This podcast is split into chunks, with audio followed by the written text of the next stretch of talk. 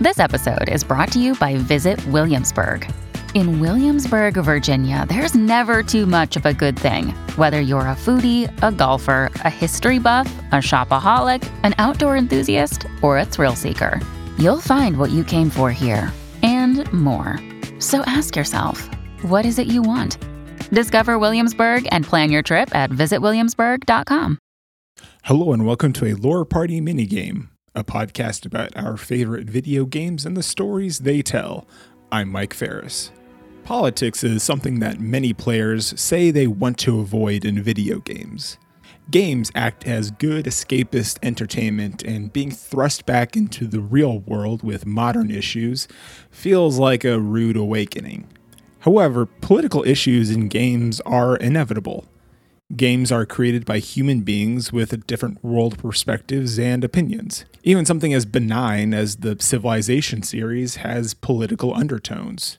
In that example, the undertones are being that the ultimate goal of every country should be some form of global domination, whether it's through military or science or economics.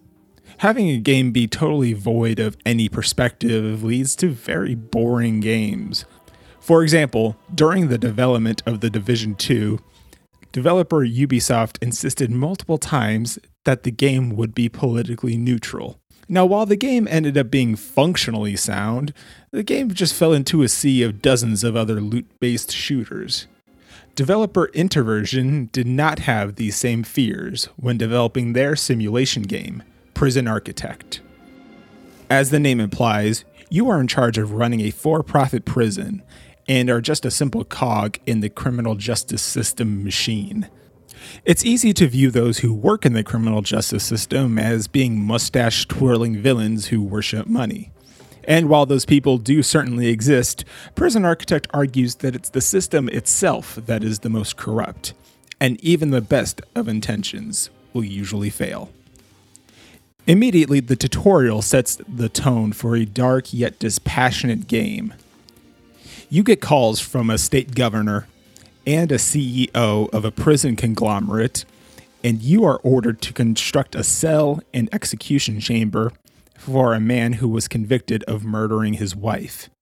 Every step of the way, the characters speak as though it's just another day in the office, nobody giving any weight to their actions or decisions. Although they do talk about how they don't really have much of a choice. They are bound by law to execute this man and there is no ambiguity in this situation. You see in flashbacks that this man is a brutal murderer. There is a priest who gives the murderer some religious comfort and discusses that the system should allow for possible forgiveness and rehabilitation. But no one person has control over the system. No one person can enact change, and you, as the player, reluctantly follow the instructions of the tutorial and the murderer is given the electric chair. You are now free to construct a prison of your own. When I played for the first time, I vowed to make a more ethical prison than the one I was forced to build in the tutorial. My prison was going to have larger cells with extra amenities and more opportunities for recreation and rehabilitation. And things started off pretty well.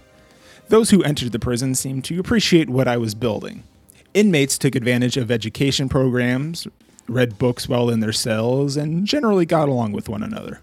Now, my for profit prison wasn't particularly profitable. I ended up breaking even most days, but I felt pretty good about the work I was doing.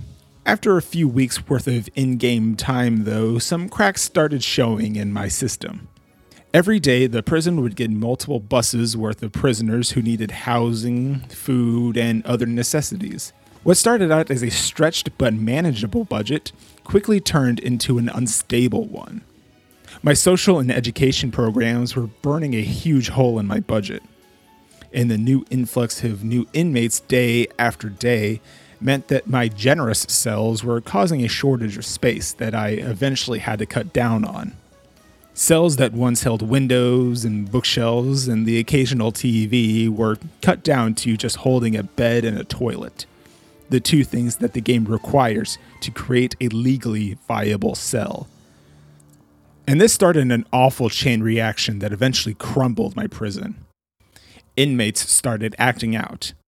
Now, first it was the occasional smuggled drug or other contraband, but then inmates started fighting each other in the yard and cafeteria. After that, they started lashing out against the guards and my support staff. To counter this, I started locking down the prison and became more restrictive. I built a solitary confinement wing, hired more guards to patrol every room and hallway, and started performing a weekly lockdown to remove any extra contraband. Eventually, these restrictions culminated in escape attempts and the occasional riot.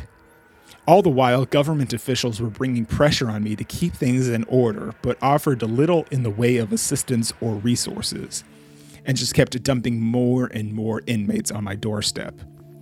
About two weeks worth of chaos passed with almost no reprieve, and then all hell broke loose.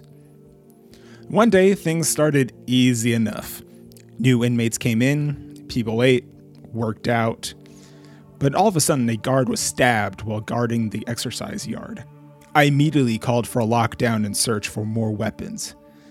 But my inmates had enough of my lockdowns and searches and just the overall conditions of the prison and started lashing out. Dozens of inmates wielded shivs and other makeshift weapons and killed multiple guards. They took those guards' guns, and shootouts were taking place all over the prison. Police officers coming from neighboring towns had little chance of survival. Staff and nonviolent inmates were running for their lives, occasionally getting hit in the crossfire. With little options left, I called for a SWAT team to come in to end the riot. With military like precision, the SWAT team eliminated any potential threat of violence. My prison, that was at one time a symbol of hope for a better future, was covered in blood and corpses. I became what I vowed never to be. I valued peace and control over doing the right thing. After a few minutes of surveying the carnage, I got a call from the CEO of the prison conglomerate I was part of, and in fear of negative press, I was fired and promptly shoved back into the main menu of the game. I had lost. I thought about what I experienced days after this encounter in the game. Was I to blame, or was it the fault of the inmates? Or was it the fault of the system? Of course, I was in charge and I should have done better. But I thought about the game as a whole. There are thousands of players of this game. And in the real world, there'll be thousands of people who look at the for profit criminal justice system and see dollar signs. How much power does one person have to enact change?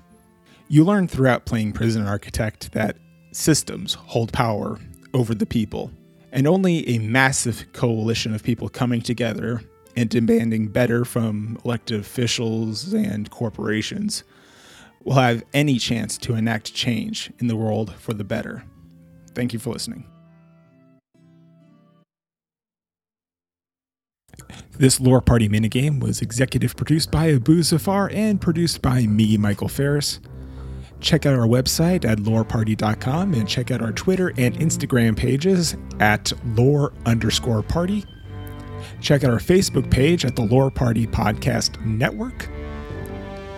Subscribe to Lore Party in your favorite podcasting app or on Spotify. And if you're on Apple Podcasts, be sure to leave us a review. It really helps us grow the show. Thank you very much for listening.